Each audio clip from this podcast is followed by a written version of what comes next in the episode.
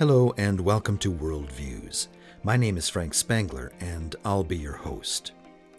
As our name suggests, on this podcast channel, we will be discussing ideas of philosophy, cultural anthropology, religion, and science. We will be tackling some of life's biggest questions, like how did we get here? How should we live while we are here? And where are we going?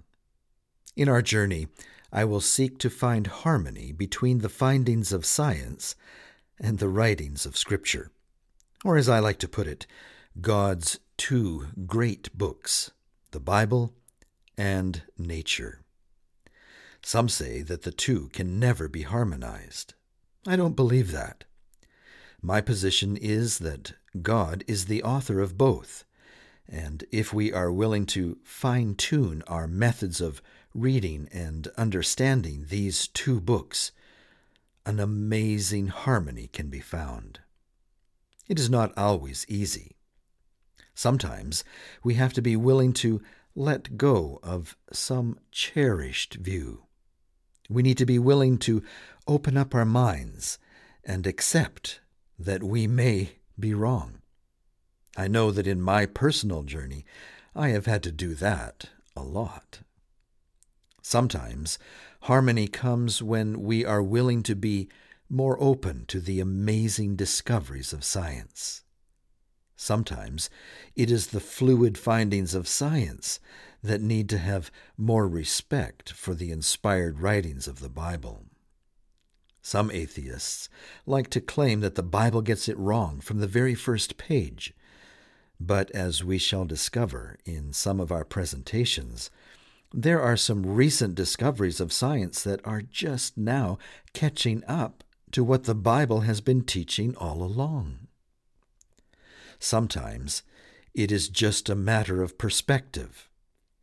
I have found that I can come away from reading a good book on biological evolution with a profound new admiration for the amazing beauty and complexity of the designs of the Creator. It all comes down to the way that you choose to perceive the evidence. For example, some might point to the changes that can occur within a species when small populations get separated from the main group and find themselves in a different environment as evidence of a natural, unguided evolution of all life on earth from the simple to the complex.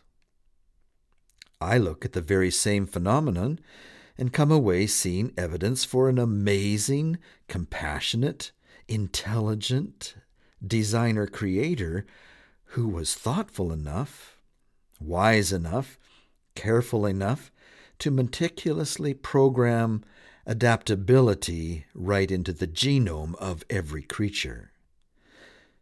It is all in the way that you look at things. Some look at the similarities among life forms and see common descent. I look at the same evidence and see common design. We do it all the time as human designers.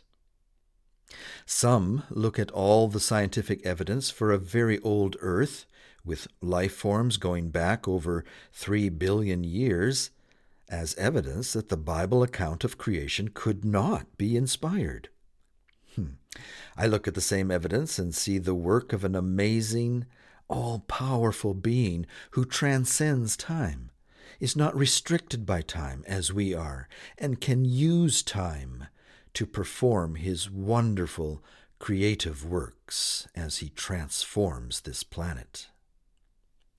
Where some Christians find the fossil record disturbing, I see it as an amazing album of the Creator's handiwork, perfectly preserved in a beautiful record, showing His incredible work for us to view today. Some Christians cringe at the term Big Bang, but I see it as a wonderful discovery that only confirms biblical statements like, And God said, Let there be light and there was light. some of the proposals that I will make on this podcast may be new to you. But that's the fun of listening to a podcast, right?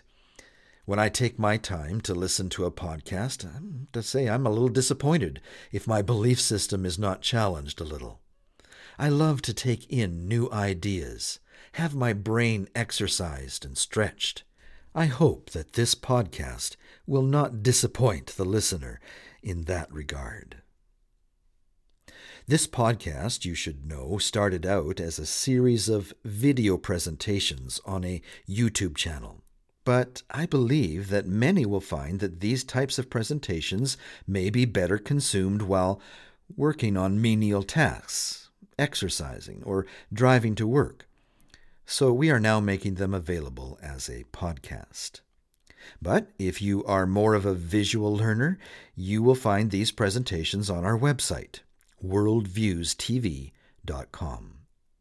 In the video presentations, there are a lot of visual aids, graphics, and illustrations that you might find helpful. Throughout the presentations, you will hear me referring to the podcasts, or vodcasts, as the case may be, a lot as lessons. I'm not sure why I, I, did that. It's kind of a slip of the tongue, I guess. My wife and I also teach English on YouTube, and I think that I'm just in the habit of using the term lesson. But in a way, I think it kind of works. The material that we will be covering in this podcast would be quite typical of the kind of lectures that you might hear in an entry level university course on philosophy and world religion. Thank you for your interest in worldviews, and I hope that you will find these presentations helpful, entertaining, and useful.